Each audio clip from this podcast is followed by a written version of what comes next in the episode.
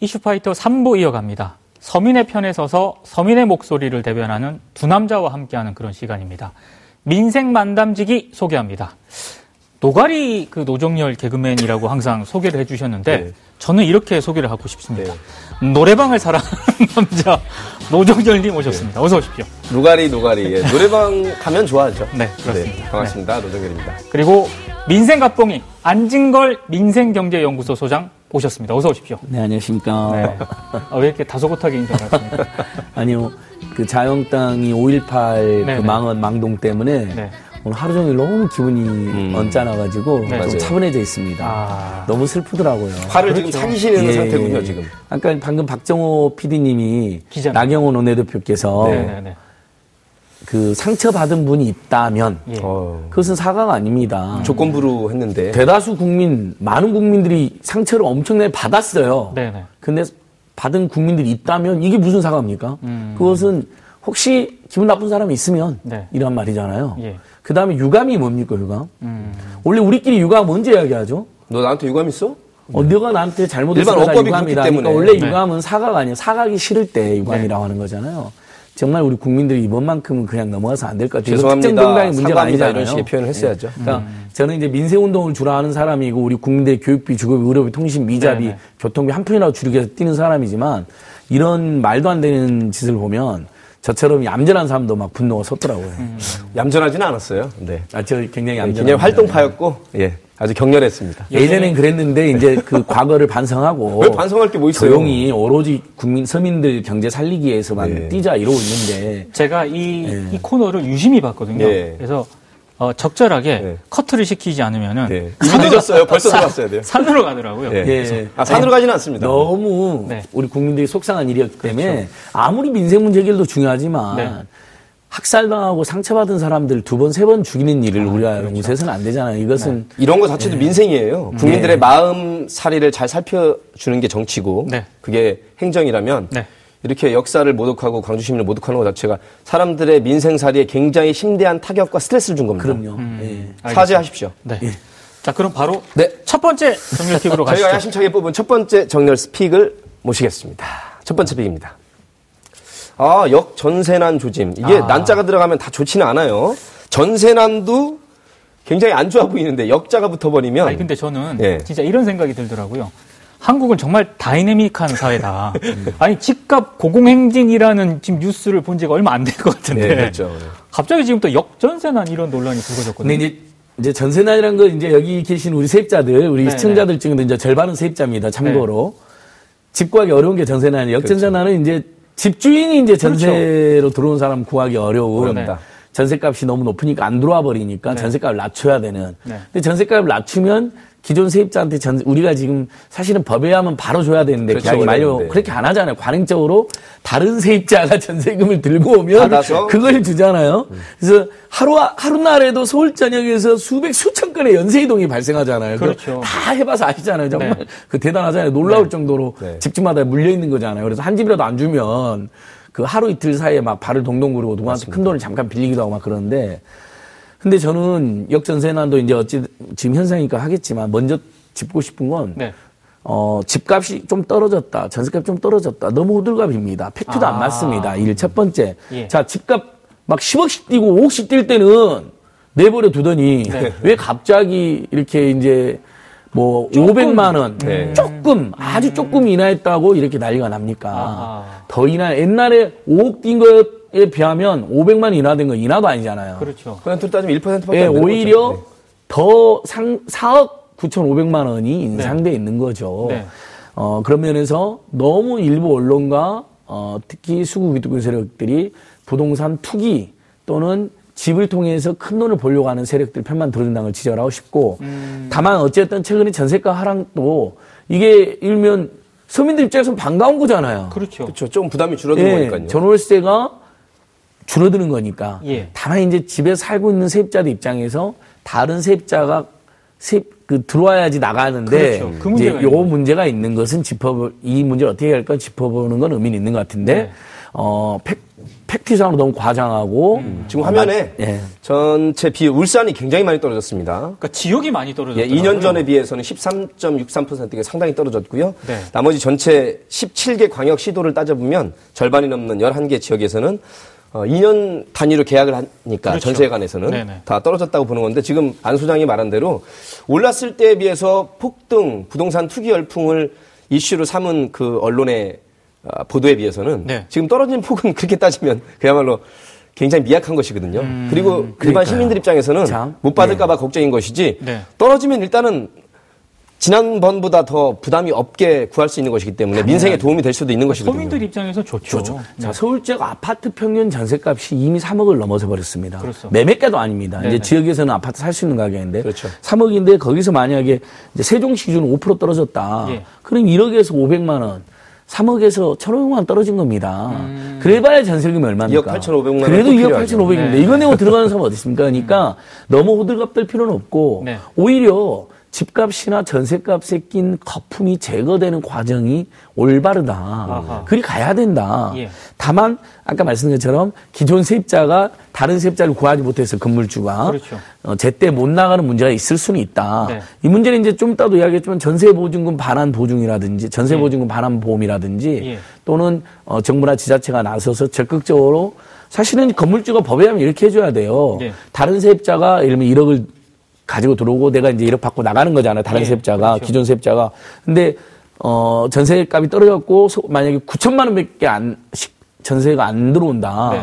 그러면 나머지 천만 원은 자기가 급전을 구해서 당연한 줘야죠. 네. 뭐 현금이 있으면 현금으로 주거나 네. 아니면 요즘엔 본인들 보험이나 뭐 연금이나 이런 걸 어, 보증을 해서 대출을 저렴하게 해주는 프로그램도 많이 있거든요. 네. 그렇게 해서 줘야 되는데 그걸 안 주려고 하는 거거든요. 그러다 보니까 역전세난도 있는 겁니다. 그럼 기존 세입자 입장에서 속상하잖아요. 나가야 되는데 빨리. 네. 이제 그런 부분은 오히려 정부나 지자체마다 어, 지금 혹시 이 방송 보시는 분들은 나중에 유튜브도 보시겠지만 제 주변에 있는 분들도 주거나 상가에서 세입자인데 나가려고 하는데 건물주가 돈 안 준다고 속상해하는 분들이 많더라고요. 그렇죠. 예. 첫 번째로는 주택임대차 분쟁조정위원회, 상가임대차 분쟁조정위원회가 다 설치되어 있습니다. 요즘에요. 아하. 그럼 아무래도 지자체에서 조정해주고 상담해주는 거잖아요. 예. 중재를 해줍니다. 예. 건물주가 줘야 된다 나갈 때. 네. 뭐 이렇게 해주니까 훨씬 부드럽게 해결이 된다. 네. 두 번째 그게 진짜 불어나면 이제 다른 집에 들어갈 때는 아예 전세보증금 반환 보험을 가입을 하자. 아, 예. 예. 아. 근데 이제 어 그걸 싫어하는 분도 있죠. 어쨌든 한 10만 원 안팎의 보험료가 나오니까. 돈이 들어가니까요. 예, 보험료를 아- 세입자가 부담해야 되는 문제는 네. 있습니다. 그렇지만 불안한 그게 불안한 것보다 왜냐면 예전에 이제 전세보증금 우리 노정렬 개그맨님이나 제가 옛날에 이제 8, 90년대 학교 다니면 막 그럴 때는 뭐 100만 원짜리 집도 있었잖아요. 보증금 어, 100만 있었죠. 원에 뭐 네. 월세 10만 원 내기도 하고 막 방- 그랬는데 요즘은 경우는. 아까 말한 아파트 전세값만 해도 3억이고 우리 세입자 입장에서는 사실 전세금이 어떤 건지 아시죠? 목돈 마련이잖아요. 그렇죠. 3억 예를 들면 1억 집에서 어, 건물주가 5천만 원 올려달래 막 울면서 그걸 이제 마련하면 그게 이제 목돈이 또 전재산이 되는 거예요. 1억 5천, 네. 2억, 3억 이렇게 모았는데 이거 날리면 큰일이거든요. 그러니까 아예 혹시라도 요즘에 깡통주택이라 해가지고 음. 네. 대출금이 너무 많거나 전세금이 너무 많은 집들 있잖아요. 그러면 못 돌려받을 수도 있잖아요. 이저 네. 보증금 반환 보증제도 바로 소개 좀 해주세요. 이게 예. 전세 대출금 상환 보증도 있고 자. 네. 전세 보증금 상환 아, 보증도 있습니다. 도시보증공사와 예. 서울보증보험이라는 아, 예. 공공성 기관에서 예. 해줍니다. 보증료율은 0.128%, 0.192%니까 예. 실제로 뭐 1억이면 어, 10만 원, 12만 원, 13만 원이랑 갈 수 있겠죠. 아하, 그러니까 예. 보험료가 아주 크지는 않습니다. 예. 근데 이제 서민들 입장에서는 아니 건물주가 당연히 나한테 줘야 될 돈인데 내가 왜 이것까지 내야 돼 이런 불만이 있어서 가입 안 할 수도 있는데 최근의 추세로 보면 이 정도 보셨죠? 최근에 많이 가입하고 감안하고? 예. 가입을 하시는 게 훨씬 더 유리할 것 같습니다. 그렇죠. 근데 워낙 이제 앞으로 한국의 주거 시장이 불안하고 예. 세입자 보호가 완벽하지 않거든요, 여전히. 네. 또 특히 상가는 지금 상가임대보호법이 개정돼서 최장 10년이 장사가 보장이 되지만 예. 주택은 지금도 후진국들처럼 2년도 지금 살지를 못합니다. 그렇죠. 후진적으로 네. 2년이면 나가야 돼요. 네. 그러니까 이렇게 잦은 이사를 가야 되는 입장에서 혹시라도 보증금을 날리게 되면 음. 큰일이 되기 때문에 전세 보증금 반환 보증을 어, 가입을 하자. 예. 10만 전체적으로 원에서 20만 굉장히 원. 예. 그 중요한 포인트가 부동산에 관해서는 이렇게 잘 안 팔리면 침체되어 있다고 욕하고 그렇죠. 조금이라도 활성화될 것 같으면 투기라고 이렇게 프레임을 가지는데 예. 국민들께서 잘 보실 게 정말로 얼마만큼 많이 뛰었는가 그것이 합당한 것인가 네. 그 정상적인 셀러리맨이나 자영업자들이 음. 성실하게 10년 20년 벌어서 살만한 것이면 합당한 것이고요 예. 그렇게 해서는 100년 200년 벌어야 합당하다 할 것 같으면 잘못된 것이고요 그런 점에서는 918 아, 913 부동산 조치가 상당히 효과가 있었고 네. 그것이 긍정적으로 나타나고 있다라고 대체적으로 평가하는 것이 맞다고 보고요 네. 나머지 못 받을 걱정하는 것은 지금 안 수장이 말한 대로 주인은 법적으로는 원래 안 받더라도 갚게 돼 있습니다. 음. 그거는 생각 안 하고 있다가 이거 빠지니까 조금 더 기다려 주세요. 이거는 있어서는 안 되는 일이고요. 그렇죠. 요즘에는 그래서 왜 그 못 돌려주는 거에 대해서 이자까지도 주게 돼 있지 않습니까? 그죠? 맞습니다. 음. 원래는 이제 법에 의하면 제가 오늘 이제 계약 해지가 이제 통보가 되고 예. 2년이 지나서 계약 해지가 됐잖아요. 예. 그럼 이사 가는 날 집주인이 동시에 무조건 줘야 그 됩니다. 돈을 갖고 있어야 됩니다. 미리 예. 준비를 해야 돼요. 근데 이제 음. 우리 관행처럼 아까 말씀드린 그래, 서로 것처럼 봐주는 거죠. 다른 세입자가 이제 이삿짐 갖고 오잖아요. 네. 그때 건물주한테 잔금을 줍니다. 예. 그럼 이제 우리 이사 가려고 대기하고 있다 우리가 그 돈 받아서 다른 집 또 들어가고 이렇게 되어 있잖아요. 그러니까 항상 그렇게 많이 예. 그렇게 하다 보니까 관행적으로 그러면 이제 사실은 계약 기간이 끝났어도 건물주 기다려달라 그러거든요. 음. 근데 그게 몇 달이 지날 수도 있고 잘하면 1년이 그렇죠, 지난 집도 있습니다. 근데 그게 굉장히 피곤한 일이거든요. 맞아요. 그래서 건물주든 세입자든 그게 걱정이면 보증보험에 가입을 빨리 네. 해버리는 게 좋다라는 예. 말씀 드리고 또 다음 아이템도 있어서 예. 그렇죠. 세 그다음에 개를 주택임대차 분쟁. 조정위원회 상가임대차 분쟁 조정위원회 좀 지자체마다 다 그런 분쟁 조정 상담해 주는 곳이 있다. 네. 그쪽을 많이 이용하자. 돈돈안 들고도 그런 걸 할 수 있다. 이렇게. 예. 알겠습니다. 근데 자, 전체적으로 떨어지는 거 좋은 겁니다. 그렇죠. 네. 아 그럼요. 예, 그렇게 보시면. 이 포인트는 예. 짚고 가야 돼서. 예, 두 번째 정렬스 픽 안내합니다. 자, 민생과 관련해서 아유, 이거 진짜 민생인데요. 인구 내리막 시대 절벽이라는 표현 많이 쓰는데 실제로 합계 출산율이 1.0명, 한 명 아래로 떨어지고 있는 상황이라서 생각보다 더 빨리 오고 심각해지고 있는 상황입니다. 아, 근데 저건 정말 아, 지금 보이시죠? 그래프가 네. 밑으로 지금 내려가고 있는 거? 네, 네, 그렇죠. 네. 이제 한 명이 안 되네요. 그렇죠? 그렇죠. 네. 한 명이 안 되는 원래. 둘이 나오면 두 명이 나와야 현상이 유지가 되는 건데. 그렇죠. 예. 근데 저 정도 상황은 솔직히 답이 없는 상황 아닙니까 지금 우리 사회가 저출산 문제라든가 이런 거는? 아니, 답은 있죠. 실천이 안 되죠. 아하. 예, 서로 상생하고 대중소기업 서로 노력한 만큼 나눠 갖고 네. 어, 사교육비 줄어들고 조금 전에 말한 집값에 대한 부담 없으면 사랑하는 아이 두 명씩은 낳고 싶어 하죠. 네. 저는 네. 국민들의 여론조사에 답이 다 나와 있다고 생각합니다. 네, 맞습니다. 왜 더 이상 아이를 낳지 않느냐? 그렇죠. 그러니까 예를 들면 없는 집에 하나를 낳지 않느냐, 하나만 낳는 집에 둘을 낳지 않느냐, 둘 낳은 집에 셋을 낳지 않느냐 그러면 50% 가까이가 양육과 교육 부담이라고 나옵니다. 돈이 너무 많이 예. 들어요. 그리고 돈도 너무 많이 들고 아이 키우기 좋은 환경도 아니다. 그렇죠. 예를 들면 우리 아주 사소한 예로요. 길 가다가 엘리베이터나 에, 아 에스컬레이터 죄송합니다 엘리베이터만 에스컬레이터만 가도 유모차 진입 금지라고 써진 거 엄청 봤죠. 아니 그러면 아이 키우기 좋은 환경을 해놓고 아이랑 밖으로 나가야 되는데 엄마 아빠들이 그렇죠. 편안하게 네. 유모차 진입 금지하면 어디로 나는 말입니까? 자꾸 예를 들면 그런 거에서도 보여진 것처럼 여전히 예. 근데 너무나 저 많은 비용이 들고. 사교육비나 보육비는 조금 전에 말한 전세값, 집값에 비하면 아무것도 아니야 또. 그죠? 아 왜냐하면 그거는 그나마 자기 가처분 소득으로 유지할 수가 있는데 이 전세 몇 억짜리와 집 한 채 마련하는데 허리가 그렇죠. 휘기 때문에 네. 아유 애 없이 그냥 우리 둘이 살자. 둘이 살기도 바쁜데. 그러니까 앞서 저희가 얘기한 거와 연동이 되는 문제. 같이 가는 겁니다. 양육비 교육비가 네. 양육비 교육비의 비용만 있는 게 아니라 사실은 양육 교육과는 교육과는 주거 환경이랑 연동이 되어 바로 있습니다. 연결되는 그렇죠, 그렇죠. 자, 자 보통 우리 학제도 초등학교 6년, 중학교 3년, 고등학교 3년, 대학 뭐 군대 갔다 오거나 어학연수 갔다 오면 6년이죠. 네. 그러면 최소 그 주변에서 6년은 세입자 살게 해줘야 됩니다. 예. 근데 아까 말한 건 주택임대차법 2년만 보호를 해줍니다. 자꾸 이사 다니면요. 이삿짐 들죠. 그렇죠. 아이들 학교도 전학 가야 되는 문제도 생깁니다. 그럼 아이들도 학교에 또 적응해야 되는 피곤함이 발생합니다. 네. 당연히 학습에 악영향 끼칩니다. 이제 이런 조건이라면 부모들은 무슨 생각을 하겠습니까? 네. 차라리 낳지 말자. 맞아요. 우리 둘이만 재밌게 애랑 살자. 고생시키느니 우리 둘이 어, 고생하자. 이런 이야기 많이 하잖아요. 특히 젊은 분들 사이에서. 네. 야, 우리가 아이를 낳아서 정말 행복하게 키울 자신이 없으면 우리가 아이한테 죄 짓는 거 아니냐. 하나난 집 대부분 그래요. 제 주변에 하나난 집이 굉장히 많거든요. 왜둘안 나냐면 거의 10중 8구가 하나 키우기도 너무 힘들었고 애한테도 어, 들어가는 비용도 만만치 않고 애한테도 잘해주고 싶은데 네. 둘째 나면 첫째에게도 둘째에게도 다, 다 잘 못 해줄까봐 예. 걱정해. 이런 이야기가 대부분. 그러면 방법이 아이 낳아서 대학 졸업할 때까지 국가가 전면적으로 책임지면 됩니다. 예.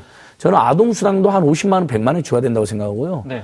그다음에 대학 무상교까지 가야 된다고 생각하고 국공립 어린이집 지금 엄청 대기돼 있잖아요. 몇십만 명씩 막 그렇죠. 대기하고 있어요. 전국적으로. 네. 그냥 국공립 어린이 엄청 지어가지고 그럴 때다 등장하는 말이 돈 있느냐 예산 문제 어떻게 할래라고 이렇게 질문하잖아요. 그렇게 예, 그때 문제 한번 제기를 하시는 분들이 답변해 주세요. 근데 우리 민임동기 기자님은 원래 시사 아, 뉴스 전문가잖아요. 네. 올해 대한민국 예산 얼마입니까? 모르겠습니다. 470조 아니, 그넘 잘하시면서 이렇게 항상 겸손한 게 이득이요. 최근에 잘 돼서 아, 저 보세요. 시사평론가 아닌 개그맨도 지금 알고 있잖아요. 470조. 그런데 세수 더 거친 게 24조가 더 거쳤다니까 그렇죠. 네. 이거 잘 쓰면 그리고 자, 네, 1년 가능하죠. 예산이 470조라는 거에도 허점이 있습니다. 이렇게 많은 돈인데 안 쓰냐라 그러는데 사실 더 됩니다. 이건 중앙정부 예산만 470조입니다. 그렇죠, 지방 제. 눈빛 빛나는 거 보세요. 네. 지방정부 예산까지 하면 200조가 더 있습니다. 예. 670조죠. 네. 거기에다가요. 예를 들면 서울시만 30조가 넘거든요. 네. 근데 저번에 문재인 대통령님이 공기업 기관장들 다 모였는데 워크숍 가서 했던 연설 기억나실 거예요. 여러분들의 예산이 중앙정부 예산 못지 않다. 네. 그러니까 무슨 뭐 도로공사, 뭐 SH공사, LH공사 이런 데 있잖아요. 예. 그 수백 개 공기업들, 수천 개 공기업들이 아니, 가지고 있는 그렇죠. 예산이 400조 안팎이랍니다. 네. 그러면 실제 대한민국 1년에 쓸 수 있는 공적 예산은 천조가 넘는 천조가 나라입니다. 예. 그럼 이걸로 제발 어, 쓸데없는 예산 정말 엄청나게 줄이는 대대적인 운동을 하고 네. 작업을 해서 그 모든 돈으로 아이를 낳고 기르고 교육하고 양육하는데 전부 전폭적으로 도와주셔야 겁니다. 네. 그러면 저는 애 낳지 마라 그래도요. 우리 개그맨님도 있고 저도 애가 있으니까 알잖아요. 대부분 하나만 있는 집 애들은 부모들은 뭐라 그러냐면요. 또 잘, 아, 얘가 혼자 크면 너무 애로울 그렇죠. 텐데, 예. 쓸쓸할 텐데, 이것도 미안하네. 네. 그러면서도 낳지 못해서 또 미안하고 이런 거거든요. 조건만 되고 상황만 되면 애 하나 더 낳으려고 합니다. 네, 둘씩은 낳아야 예, 되는데. 하나 있는 집이 둘 있는 집을 부러워하고요. 네. 둘 있는 집이 세 있는 집을 부러워합니다. 네. 심지어 하나 있는 집이 제가 하는 말도 들었어요. 저 두 집, 저 봐라. 엄마, 아빠, 아들, 딸. 2대1로 배드민턴 치는데 우리는 2대1로 배드민턴도 못 치고. 심지어 이런 이야기도 합니다. 또한 가지요. 중요한 그 국민들께서 이제 프레임이라고 자꾸 일반화 되기도 했지만 네. 외래어긴 합니다. 틀이에요. 세상을 바라보는 그렇죠. 관점이신데 이 얘기 나오면 또 경제부터 걱정을 해요.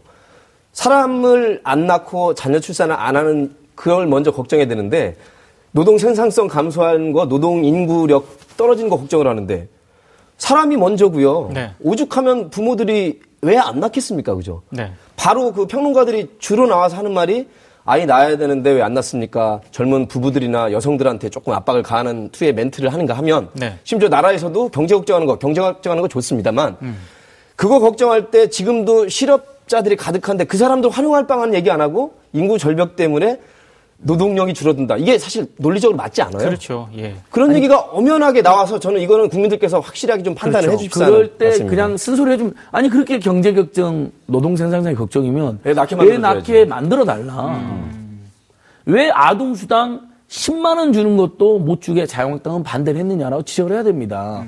실제 금액을 더 줘야 되고 그 다음에 100% 모든 아동에게 주자 할때 자유한국당이 반대했습니다. 네. 그래서 결국 10%를 안 주게 해서 소득 하위 90%만 주는 것 때문에 행정비용만 천억 안팎이 들어가지고 올해부터 지금 아동수당이 이제 모든 세대 아동들에게 10만 원 지급되고 있잖아요. 그렇죠. 그 10만 원도 너무 작습니다. 올리자. 아니 제발 인구절벽 무슨 경제에 끼친 악영향만 이야기하지 말고 아이를 낳을 수 있는 음. 엄청난 파격적인 복지 민생 대책을 요구하자고요. 우리 할 수 있는 여력이 있다. 의제 문제인데 돈이 없는 게 예, 아니라 예. 돈은 많지만 일부 가려막는 분들이 꽤 있습니다. 그러니까 요즘에 젊은 부부들, 젊은 여성들 애 안 낳냐는 말은 정말 최악의 네. 망발입니다. 낳고 싶어도 못 낳고요. 네. 더 날려도 못 나는 사람들에게 두 번, 세 번 상처 주는 겁니다. 물론, 어, 요즘에 이제 트렌드가 달라져서 부부간에 우리 아이 없이 행복히 살자는 부들도 있어요. 그것도 예. 우리가 그대로 존중해 주면 됩니다. 그럼요. 네. 하지만 낳으려고 더 낳고 싶은데 못 낳는 집들이 훨씬 많거든요. 그렇죠. 그 집은 전폭적으로 도와주자는 거죠. 알겠습니다. 알겠습니다. 아유 시간이 이제 저희가 봐가면서 할게요. 아, 세 저는 그 번째- 시계를 보세요. 저는 시계가 안 보여요. 죄송합니다. 세 번째 세 가시죠. 예, 네. 민생에 관한 주제 정렬 스픽 안내해드리겠습니다. 아 이것도 참 서울대 도서관 난방이 꺼진 이유. 이거는 특히 두 분께서 잘 설명을 해주셔야 될 것 같아요. 왜냐하면 아. 일부 언론이 예. 조금 이상하게 보도를 한 측면이 있거든요. 이상하게 네. 보다면 안 되죠. 네. 일단 서울대 시설관리직 노동자분들이 어, 120분 정도 되시는데 이제 무기한 파업 선언을 했습니다. 예. 현재 이렇게 난방이 꺼진 곳이 보니까 행정관, 중앙도서관, 공학관, 기계실 난방들이 그러니까 일을 안 하시는 거죠. 네네. 요 시설에 관련되신 분들이 네. 어, 2월 11일 오후 2시께 중앙도서관 본관은 난방이 재개가 됐는데 요구사항을 쭉 보시면 단체 교섭에 성실하게 임해 주실 것, 네. 어, 중소기업의 제조업에 해당하는 시중 노임을 단가를 100% 적용해 줄 것. 비슷비슷합니다. 뭐냐면 복지 부분을 차별 없이 적용해 줄 것. 예. 가장 중요한 게 아, 지난해 정규직 할 수 있으면 하자는 게 정부의 목표였고 그렇죠. 예. 래서 실제 이분들이 정규직화가 됐어요. 됐죠. 예. 그러면 간판만 이름만 정규직화가 될 것이 아니라 그분들에게 주어지는 여러 가지 혜택들 네. 기본적인 것들이 갖춰져야 되는데 네. 비정규직들랑 똑같다 이거예요. 아, 정- 이름만 정규직화 시켜. 아, 이름만 그렇게 예, 예. 시켜놓고. 아, 그러니까 명분만 그럴싸하지 실제로 그들에게 지급받는 내용들이 향상이 된 게 없다 이거죠. 예. 그래서 이제는 어, 정규직에 걸맞는 것들을 해줘라라는 이 외침이에요. 예. 그러니까 대부분 공공부문에서 비정규직 정규직 전환한 건 너무나 잘한 정책이고요. 그거에 대해서 문재인 정부가 비난받을 이유는 전혀 없습니다. 그 네. 방향은 잘했는데 다만 이제 디테일에서 사실은 이제 정규직이 돼가지고 기뻤는데 임금이라든지 네. 승진이라든지 또는 단체 교섭이라든지 이런 네. 거에서 정규직에 비해서 여전히 차별을 받고 있기 때문에 이분들이 어 절반은 기뻤는데 또 절반이 또 서러웠던 거죠. 그래서 파업을 예, 그러면. 결국 노동자들은 우리 헌법이 음. 사실 노동 삼권이라는 게 아주 쉽게 말하면요. 억울한 뭉찰합니다. 그게 단결권. 네. 그다음에 혼자서 사장한테 이야기하기 어렵고 힘도 그렇죠. 없으니까 떼거지로 가서 이야기하는 겁니다. 그게 단체 교섭권입니다. 아, 헌법 설명을 실제 그렇게 합니다. 헌법학자들이. 네. 세 번째 단체 파업권이 이거잖아요. 억울하고 뭉- 억울해서 뭉쳤고 못 살게 해서 뭉쳤고 그다음 떼거지로 가서 요구했는데 안 들어? 네. 그럼 떼거지로 일하지 말아 가지고 업무를 방해라는 겁니다. 음. 파업의 본질이 그겁니다. 저기 저 기존 아무리 업무를- 실감 있게 표현하려고 했지만 이제 반대쪽에서 떼거지라는 표현 을 쓰니까 그래서 아마 안소영 쓴 건데 그렇게 하면 안 되고요. 네. 여럿이서 단결해서 그러니까, 예, 그러니까 단결이라는 예전에 말을 아니 제가 예. 단체 행동권이라는. 어, 헌법 교육을 받을 때 헌법 학자께서 쉽게 와닿으려고 이렇게. 이야기해 주셨어요. 네. 그러니까 저는 그대로 인용하는 건데 네. 그 정도로 설령 부정적 의미의 떼거리로 몰려가서 요구를 한다 하더라도 네. 그것은 자본주의사의 모순을 극복하기 위한 음. 우리 헌법의 특별한 배려이고 모든 나라가 그렇게 규정을 두고 있다. 예. 그러니까 그걸 절대 폄훼해서는 안 된다라는 예. 거죠. 그 권리는 이제 네. 그런 차원에서 이야기 거. 다만 이제 그들의 요구사항이나 행동 중에 혹시 네. 예를 들면 사회 구성원이나 그걸 직권적 영향을 받는 분들 중에 과다한 의견이 있으면 의견은 낼 수는 있는 물론 거죠. 요건도 있습니다. 그래서 도서관은 힘에 따른 여론은 일부 있을 수 있습니다. 어, 그런 예. 목소리를 일부 언론이 많이 냈죠. 그렇죠. 근데 예를 들면 일부 언론 이런 거죠. 파업은 할 수밖에 없는 상황이었는데 네. 도서관은 논란이 있다. 이렇게 정도 하면 제가 보기엔 정직한 네. 보도인데 네. 마치 민주노총이 서울대 도서관에 난방을 고의적으로 꺼가지고 네, 네. 학생들이 엄청나게 추위에 떨고 있는 것처럼 조선일보 보도했더라. 이건 명백한 애복이죠. 사실은 예. 정확하게 뽑으려면 무늬만 정규직 이렇게 뽑아야죠. 예. 그렇죠. 예, 실제로 나아진 거 없- 없기 때문에. 그리고 여기서 제목에 민주노총이 들어갑니까? 이건 민주노총이 한 게 아니고 네, 네. 민주노총 내 수천 수만 개의 사업장 중에 한 개 사업장이 민노총하고 협의해서 한 것도 아니고 네. 법에 의하는 절차대로 합법적으로 파업을 한 거거든요. 여기서 관련 네. 당사자일 수 있는 공부를 열심히 하는 학생들의 입장도 중요한데 다행히 서울대 총학생회에서 연대하기로 했습니다. 네네. 다만 도서관은 공부하는 곳이니까 네. 조금 다시 틀어달라 해서 지금 재개가 된 거 아니겠습니까? 그렇죠. 예. 예. 그리고 우리 노동자들도 그러면 예를 들면 법에 정해진 권리이고 너무나 오래 행동을 했지만 네. 생각해보니까 학생들이 도서관에서 떠는 것은 맞아요. 우리가 마음이 무겁다 네. 하고 난방 재개했잖아요. 그러니까 물론 이제 일시적으로 논란이 있었지만 충분히 함께 사는 대한민국에서 우리의 권리를 주장하면 혹시라도 그거에서 그러니까 예전에 이제 저희가 집시법이 헌법적 권리지만은 어 2차선으로 제가 신고를 했어요 도로로. 네. 근데 생각해 보니까 사람이 그 정도. 많이 모이지 않았어요. 그러면 1차로만 이렇게 가서 차량 통행 불편을 최소화시켜주는 미덕을 발휘한 적이 있거든요. 네. 그러다면 운전자들 입장에서도 원래 어양 그 두 차선을 다 걷기로 했는데 한 차선을 더 열어줘서 고마운 거고 음. 우리도 차량 불편 최소화해서 고마운 서로 존중해 준 거잖아요. 이게 이런 것처럼 노조에서도 존중을 해 주신 거죠. 그러니까 네. 이, 이렇게 그 노동조합 학생들의 그런 이해, 토론을. 서로 예. 이해하고 연대하고 또는 약간 이견 있는 부분 조정할 수 있는 기회를 주면 된 겁니다. 근데 음. 학생들도 아니고 마치 조선일보 기자가 왜 난리 피우냐는 거죠. 그거 가지고. 그것도 민주노총이 한 것도 아닌데 제목이 진짜 그거예요. 그 포털 메인에. 이런 걸 뭐 쉽게 말해서 민주노총이. 예. 민주노총이 서울대 도서관 난방을 껐대요. 아, 그건 말도 안 알- 되잖아요. 알겠습니다. 서울대 노조가 네. 알겠습니다. 파업에 하다가 도저히 너무 살기 힘들어서 자, 잠시 결론은 이 코너에 네. 이제 가장 중요한 포인트가 왔습니다. 네. 끊어야 됩니다. 네. 자, 무정, 정리- 문의만 비정규직화 시키는 걸 정규직화하지 말고 네. 실질적으로 보장해 줘라. 네, 알겠습니다. 이렇게 정리를 하고 두 분 말씀을 여기까지 듣도록 예. 하겠습니다. 고맙습니다. 민동 기자님 너무 잘하시는 것 같아요. 고맙습니다. 네. 예, 고맙습니다. 2월 11일 월요일 이슈파이터 마치겠습니다. 시청해주신 여러분 고맙습니다.